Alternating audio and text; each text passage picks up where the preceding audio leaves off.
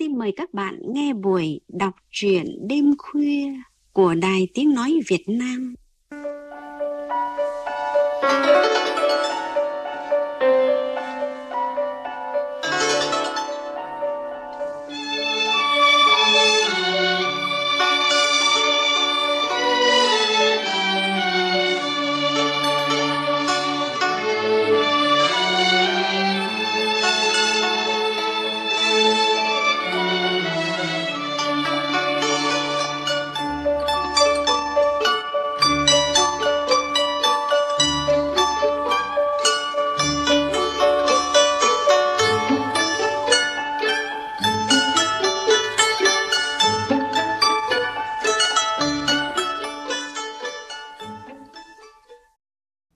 Quý vị và các bạn thân mến, hình tượng người lính là chủ đề quen thuộc trong văn học nghệ thuật nước ta từ xa xưa, đặc biệt trong thế kỷ 20, khi đất nước trải qua hai cuộc kháng chiến chống thực dân Pháp và đế quốc Mỹ, thì người lính có vị trí trung tâm của thơ ca nhạc họa.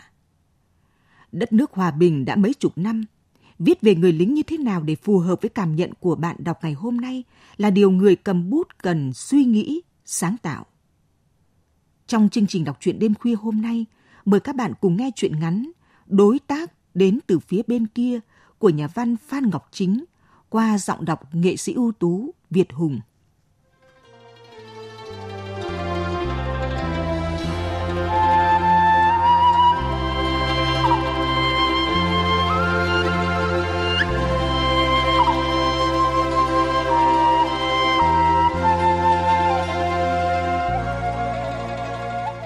Nào, uống đi ông. Sơn nâng ly hướng về phía Lưu. Mùi rượu vải ngâm kỹ ủ lâu bốc lên một vị thơm ngông nóng dịu dịu. Lưu xoay xoay chiếc ly thủy tinh, ngắm thứ nước màu vàng sánh, đoạn bật lên một âm gió tựa tiếng hào nhẹ nhẹ, rồi kề miệng dốc cạn. Cặp mắt bột mí hấp háy, khuôn mặt Lưu đỏ lựng hiền từ hơn thường ngày. Ông Lưu này, như mọi năm, tôi sẽ đóng thùng gửi tặng ông một bình để mang về bên kia. Sơn chỉ chiếc bình lớn men gốm phủ lãng đã được đặt nghiêng ngắm trên giá. Lưu khật khừ gật đầu đắc chí, rồi buột một câu tiếng Việt lơ lớ. Đã mấy lần tôi lựa chọn loại vải quả nguồn khác, thử ngâm đúng như công thức ông cho, nhưng vị rượu không đậm. Âm vực của Lưu rè rè nặng nặng, mang nét đặc trưng đàn ông vùng Quảng Đông. Thì cũng dễ hiểu, như trời đã ban cây vải đặc sản cho vùng đồi nước tôi. Cam đoan với ông, đem giống vải này đi trồng ở đâu cũng không có được cái vị ngọt, sự dày cùi lớn quả như ở đất Ngũ Hà. Rượu vải cũng vậy. Lưu nhoẻn cười. Tôi đúng là nghiện món rượu vải Ngũ Hà của Việt Nam đấy. Nhưng rồi giây phút thoải mái vui vẻ cùng ánh nhìn thẳng nơi Lưu không diễn ra quá lâu. Ngay lập tức, Lưu trở lại vẻ kín đáo thường ngày. Sự thay đổi trạng thái diễn ra rất nhanh. Khuôn mặt bí hiểm ngước ra ngoài khuôn cửa như đang suy nghĩ rất lung. Vài lần ngúc ngắc ngập ngừng như thể cố lấy sự can đảm. Bất ngờ Lưu vươn cái cổ ngắn nần nẫn về phía gia chủ. Ông Sơn này, hay mai ông cho tôi thay đổi lịch trình. Tôi và ông sẽ đến một nơi khác. Đã thành lệ từ mấy năm nay, sau mỗi vụ hợp tác suôn sẻ, Sơn và các chủ vườn đều thống nhất chọn một ngày đưa nhóm thương lái phương Bắc đi đổi gió đâu đó. Một ngày nhàn với cả hai phía sau những quy trình đánh giá sản phẩm, cân đong đóng hàng tất bật, dễ đến non tháng trời. Ngoài truyền thống hiếu khách, đây cũng là cơ hội quảng bá các danh thắng nước Việt, dịp hai bên hiểu hơn về nhau, từ đó mở ra cơ hội hợp tác mới. Như năm kia, chuyến đi thăm khu du lịch suối mỡ Khuôn Thần đã giúp gia đình ông Khiên, hàng xóm nhà Sơn, ký kết phát triển vườn dứa cao sản với đối tác mua vải.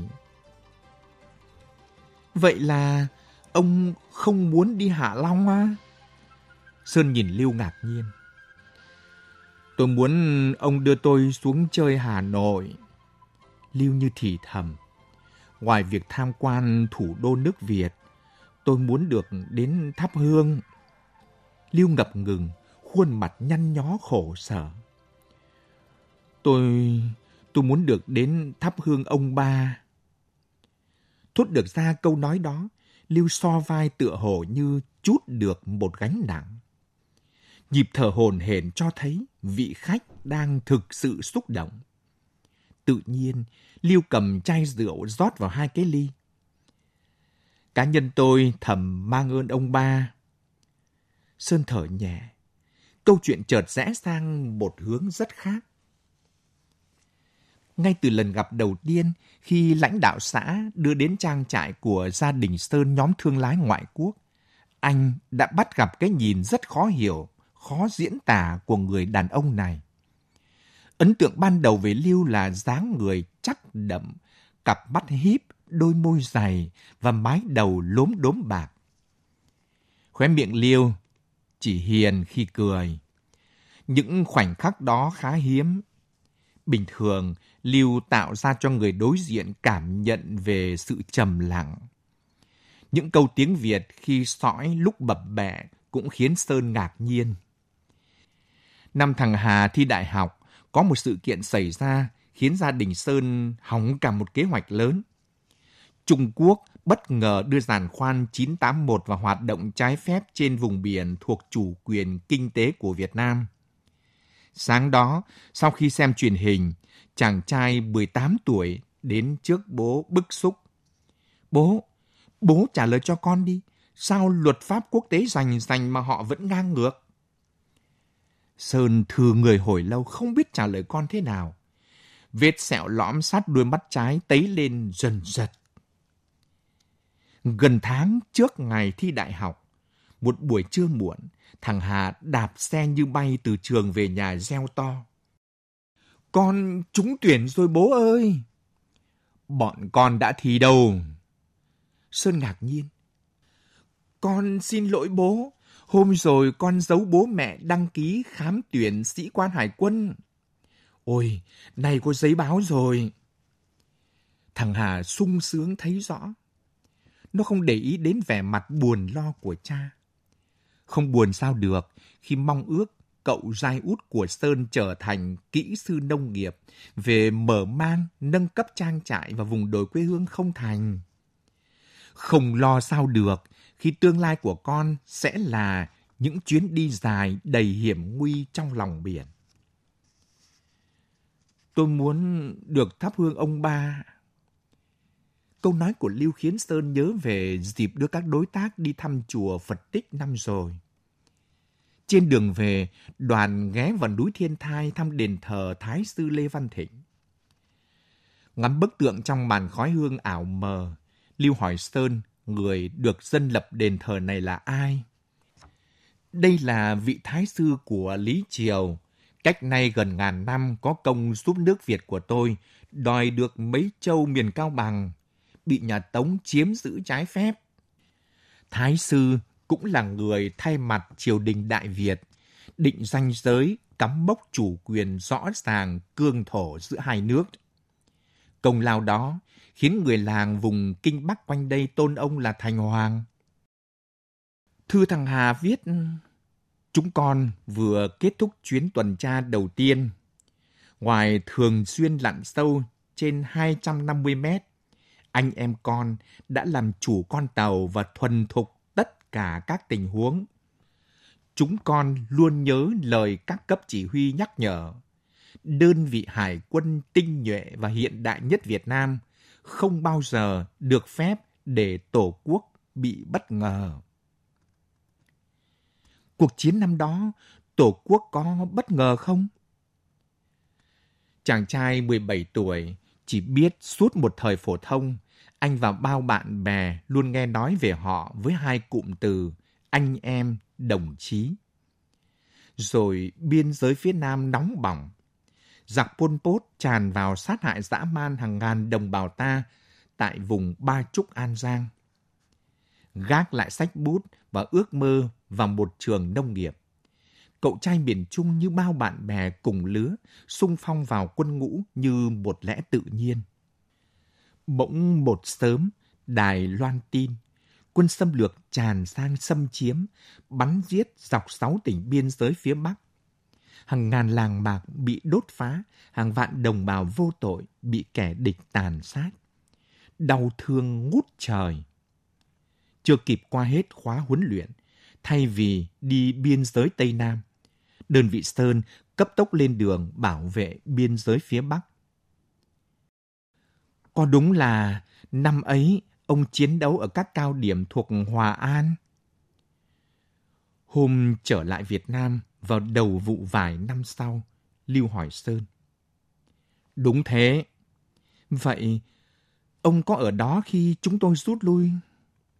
Tôi đã bám trụ mãi tới những năm sau này. Sơn bật lửa mồi điếu thuốc, mặt buồn thảm nhìn ra xa. Anh nhớ tháng 3 năm 79, đã mười mấy ngày đơn vị Sơn phải đối mặt với chiến thuật biển người của địch. Sau màn chút đạn pháo sấm sét lên cao điểm là tiếng kèn, tiếng hò hét của những tên chỉ huy địch, thúc đám bộ binh tràn lên. Chúng lồm ngồm bò trườn bu đen cả sườn núi. Khẩu 12 ly 8 của tiểu đội Sơn đã bắn hết cơ số đạn. Xác địch ngổn ngang như vườn chuối gặp bão. Lại những cơn mưa lựu pháo, đạn cối địch chụp xuống vạt đồi đá sỏi chưa tới nửa cây số. Hầm hào trao đảo sụt lở ngập khói bụi. Đạn còn mấy băng? Anh Lương xê trưởng chờ tới. Anh thử người. 5 ngày đại đội quần nhau với 2 tiểu đoàn địch. Quân số đơn vị chỉ còn chưa tới 1/3. Thương binh tử sĩ đầy các ngách hầm. Từ cánh phía bên phải, giọng anh Mừng đại trưởng C2 gấp gáp. Chúng tôi chỉ còn hơn 10 tay súng. Đạn sắp cạn rồi. Mong các đồng chí chi viện. Qua bộ đàm, anh Lương nghe rõ cả tiếng thở đứt quãng, tiếng thở của người bị thương nặng. Bất chợt, giọng anh Mừng lịm đi. Anh Lương cầm tổ hợp alo mấy lần. Không hồi đáp. Tiếng súng phía đó tắt lịm. Dưới chân chốt, nơi đơn vị Sơn trấn giữ, lại đã nhấp nhô hàng trăm tên địch bám theo mấy chiếc xe tăng đang gầm gừ chuẩn bị cho cuộc tấn công mới. Mẹ kiếp, tao chỉ ước giờ này anh em mình có dăm cây B41 hay M79 và một trung đội mới thì sẽ ăn thua đủ với chúng nó. Sơn hiểu nỗi lòng của người lính chống Mỹ như anh Lương. Ngay từ ngày chiến đấu đầu tiên, anh đã luôn kèm và nhắc nhở Sơn những kinh nghiệm xương máu. Chúng mày phải biết bắn một cách bình tĩnh. Cứ điểm xạ 2 phát 1 nha. Nhằm những thằng thổi kèn đeo điện đài hung hăng nhất mà xử. Thấy chúng lên đông, không được cuống, xả cả băng, phí đạn. Vậy nhưng khi địch lợi dụng sương mù tràn lên ào ạt, chính anh Lương đã nhảy đến nhấc khẩu trung liên của cậu Hiệp hy sinh nơi góc hào. Đứng thẳng người, nghiến răng xiết cò xả trọn băng. Những thân lính đi đầu đổ rạp, có tên suýt chạm mũi súng của anh. Bọn còn lại bỏ chạy, có thằng sợ hãi lăn lông lốc từ đỉnh xuống chân đồi. Giờ đây, người đại trưởng dày dạn lửa đạn, bất lực nhìn đám giặc lố nhố. Anh cắn môi bật máu, mắt ngùn ngụt ánh lửa. Lúc lâu anh buồn bã nói, Sơn à, mày còn trẻ, lại chưa vợ con. Mày và đám thằng Bình á, rút đi, để lại vũ khí cho tao và mấy đứa bị thương. Chết cả thế này mà chốt chẳng giữ được, xót lắm. Anh Lương kiểm tra băng đạn cuối, giọng khẩn khoản. Không, bọn em sẽ ở lại cùng anh. Màn đối thoại của họ bị ngắt quãng bởi tiếng nổ của pháo địch và bộ binh đã vào đến tầm bắn. Noi gương các anh em C2, chúng ta quyết giữ chốt đến người cuối cùng. anh Lương truyền lệnh. Những người lính còn lại mặt sạm đen khói súng, quần áo tơi tả, bình thản chuẩn bị cho thời khắc sinh tử. Hình ảnh người dân bản Chúp bị giặc thảm sát, xác phụ nữ trẻ em chất đầy con giếng cạn, khiến sự căm hờn nhân thêm lên sức mạnh. Những khẩu AK lưỡi lê tuốt trần, sáng lạnh ánh thép. Sơn kiểm tra lại súng. Ở vách hầm kế bên, thằng Vị đầu quấn băng bết máu nằm ngửa rên rỉ, nhưng ngón tay đã lồng vào vòng tròn của quả lựu đạn duy nhất còn lại để trên bụng. Bất chợt, những tiếng rít và tiếng nổ trùm khắp chốt. Pháo 105 ly cối 120 từ phía sau dội bão lửa chính xác. Đội hình địch hỗn loạn, những tên giặc bị hất tung trong lửa khói, tiếng kêu giống của những tên giặc bị thương. Anh Lương cầm ống nghe một hồi rồi quay qua reo to. Quân chi viện đã lên! Quân chi viện đã lên! Khi biết đụng độ với chủ lực của các ông vừa từ Campuchia về, đơn vị tôi đã thực sự hoảng loạn. Vẻ mặt Lưu nhăn nhó khổ sở. Tiểu đoàn tôi rút lui hỗn loạn, rồi bị dồn vón lại, co cụm ở một góc rừng hẹp. Chứng kiến chỉ huy và các chiến hữu lần lượt tử trận, tôi đã khóc gọi mẹ khi nghĩ mình chắc chắn phải chết trên đất Việt Nam. Khi chúng tôi chỉ còn là nhúm tàn quân nằm bẹp dí chờ chết, thì tiếng súng phía bên các ông ngừng nổ. Lưu dừng lại, mắt ẩn ẩn nước. Sau này, khi rời quân ngũ, làm ăn buôn bán với người Việt, tôi thấy người Việt thật là thân thiện, dễ mến. Năm hai nước vừa bình thường hóa quan hệ, tôi sang Lạng Sơn cất hàng, bất ngờ bị cảm hàn, di chứng của thời quân ngũ. Một cụ già người Tày ở gần chợ Đồng Bành đã kiên trì hái lá rừng đắp cho tôi cả tuần. Nhờ vậy tôi khỏi bệnh. Ơn đức đó tôi luôn ghi nhớ, cũng như mang ơn người đã không ra lệnh truy kích tận diệt đơn vị tôi năm xưa. Ngày đó, khi có lệnh ngừng truy kích, để cho các ông rút quân, không phải tất cả anh em chúng tôi đều đồng thuận.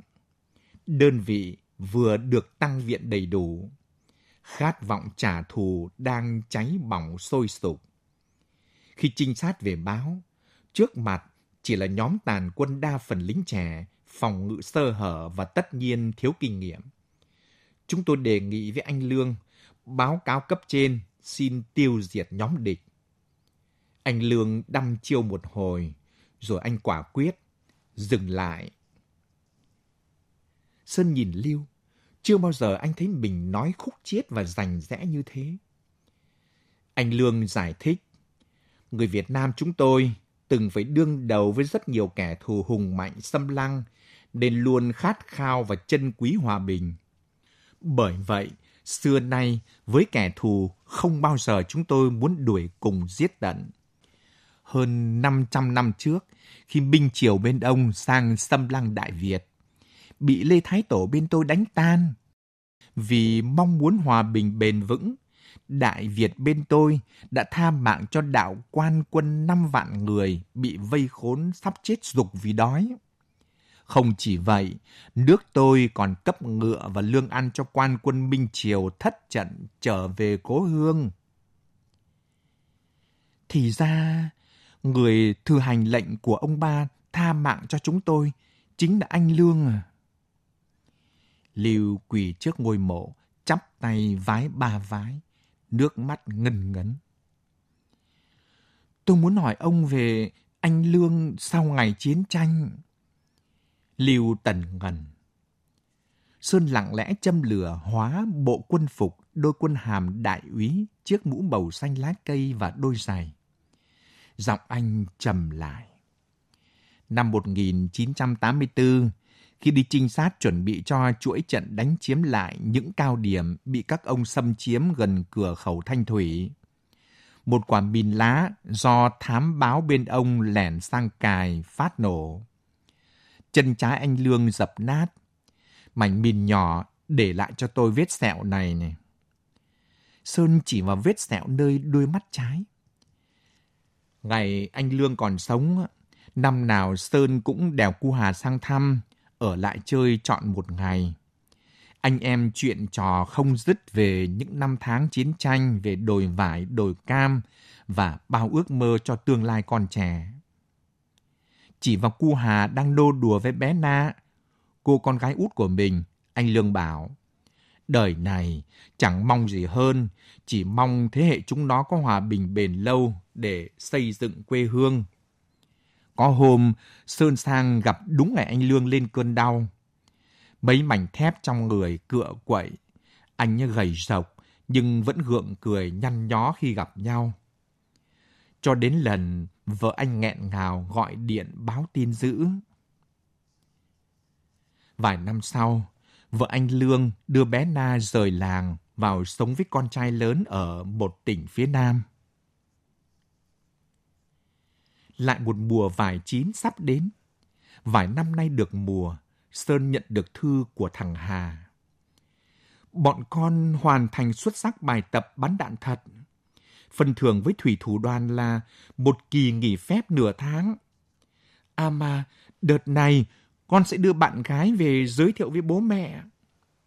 Sơn gấp thư con mỉm cười. Buổi Hà về thăm nhà, hàng xóm nhiều người kéo đến uống nước. Phần muốn xem chàng sĩ quan hải quân cứng cáp, vạm vỡ và chững chạc ra sao. Phần tò mò muốn xem cô bạn gái của Hà thế nào. Chiếc taxi dừng lại, Hà mở cửa xuống trước rồi đưa tay đỡ bạn gái. Cô gái xinh xắn khẽ cúi đầu trước Sơn bẽn lẽn. Con chào chú. Sơn ngẩn người có cảm giác là nửa quen nửa lạ. Kìa bố, bố có nhận ra Na không? Con gái bác Lương đây mà. Cảm xúc vỡ òa trong Sơn. Anh ngỡ ngàng, bừng rỡ và xúc động thực sự. Thì ra, ngày xưa, khi đưa cô Hà qua thăm bác Lương, nó đã làm quen và quấn quýt bé Na. Khi Na theo mẹ vào miền Nam định cư, đôi trẻ vẫn duy trì thư từ qua lại.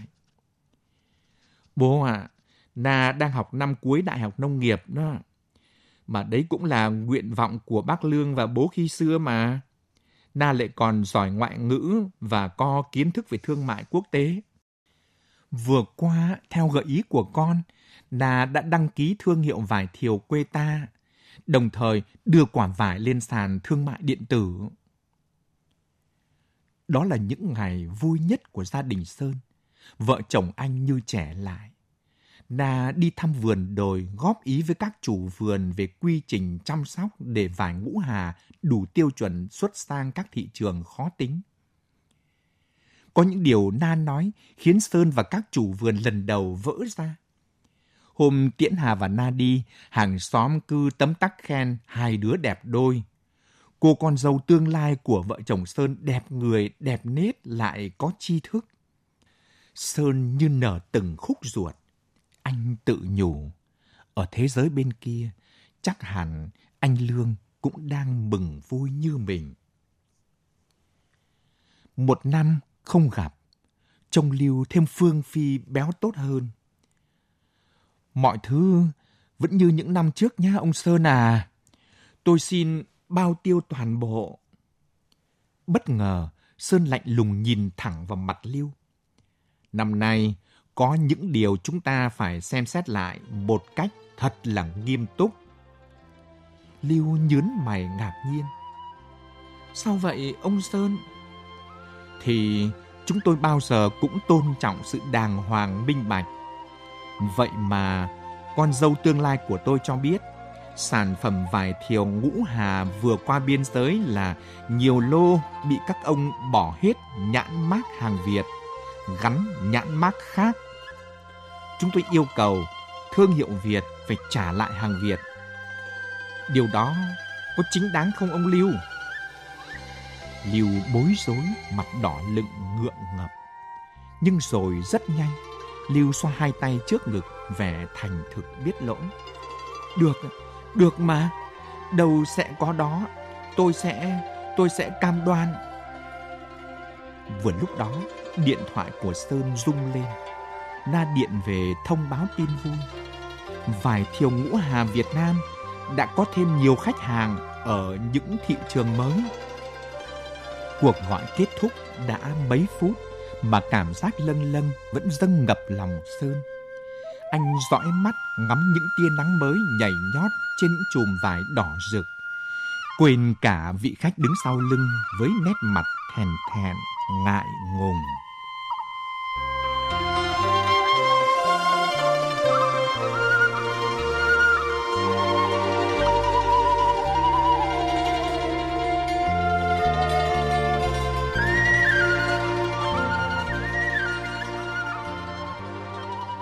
Quý vị và các bạn vừa nghe truyện ngắn Đối tác đến từ phía bên kia của nhà văn Phan Ngọc Chính. Truyện ngắn gửi tới chúng ta tâm tư tình cảm của người cựu chiến binh trong cuộc sống hôm nay. Bây giờ các bạn cùng nghe đôi điều cảm nhận của biên tập viên Hoàng Hiệp về truyện ngắn này. Các bạn thân mến, viết về người cựu chiến binh chiến tranh biên giới, nhà văn Phan Ngọc Chính khéo léo đan xen quá khứ với những vấn đề thời sự của hiện tại. Qua cuộc gặp gỡ trò chuyện giữa nhân vật ông Sơn và Lưu, một khách buôn người Hoa, không gian và thời gian được quay trở lại mấy chục năm trước, khi mà ông Sơn và ông Lưu là hai người lính đối đầu nhau trong cuộc chiến biên giới Việt Trung. Mấy chục năm sau, hai người cựu binh lại trở thành đối tác làm ăn buôn bán. Gặp lại nhau sau nhiều năm, hai người không khỏi nhớ lại những kỷ niệm xưa trên chiến trường. Những mất mát, hy sinh, lòng vị tha của người lính Việt Nam được thể hiện qua lời kể của ông Sơn và ông Lưu. Dù những trận chiến đấu trong quá khứ không được tác giả viết quá nhiều, nhưng đã thể hiện được hình ảnh cao đẹp của người lính Việt Nam chiến đấu, hy sinh để bảo vệ Tổ quốc. Tác giả dành nhiều đất cho những thay đổi của đất nước, mối quan hệ của hai quốc gia dân tộc sau trận chiến. Sau chiến tranh loạn lạc, thì việc giao thương buôn bán giữa hai đất nước luôn được tiếp diễn, tạo sinh kế cho nhiều người. Qua việc hợp tác làm ăn của hai người cựu binh, tác giả đề cập đến nhiều vấn đề thời cuộc, như việc mất mùa được giá của người nông dân, những điều cẩn trọng trong khi làm ăn với nước bạn, việc ách tắc nông sản tại biên giới. Chủ động tìm thị trường mới, đối tác mới là điều cần thiết của người nông dân nước ta để tránh quá phụ thuộc vào thị trường nước bạn. Đó là điều tác giả muốn gửi đến người đọc, người nghe qua câu chuyện làm ăn giữa nhân vật Sơn với đối tác phía bên kia. Bên cạnh đó, tác giả nhấn mạnh tới truyền thống cách mạng, tình cảm đồng đội keo sơn qua mối duyên tình của đôi bạn trẻ Hà và Na. Một truyện ngắn dung dị đề cập nhiều vấn đề của quá khứ, hiện tại và tương lai.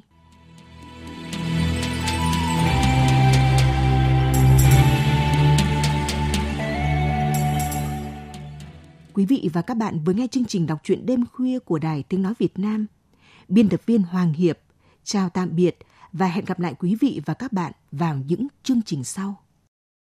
Cholesterol là chất béo được tổng hợp từ gan và thức ăn có nguồn gốc động vật. Cholesterol có vai trò quan trọng trong sản xuất mô tế bào, tạo mật giúp tiêu hóa thức ăn và sản xuất hormone giới tính như testosterone ở nam và estrogen ở nữ. Cholesterol có hai loại chính là LDL cholesterol mỡ xấu và HDL cholesterol mỡ tốt. Khi lượng mỡ xấu tăng cao sẽ bám vào thành mạch, gây xơ vữa động mạch, tăng huyết áp, tai biến mạch máu não, nhồi máu cơ tim.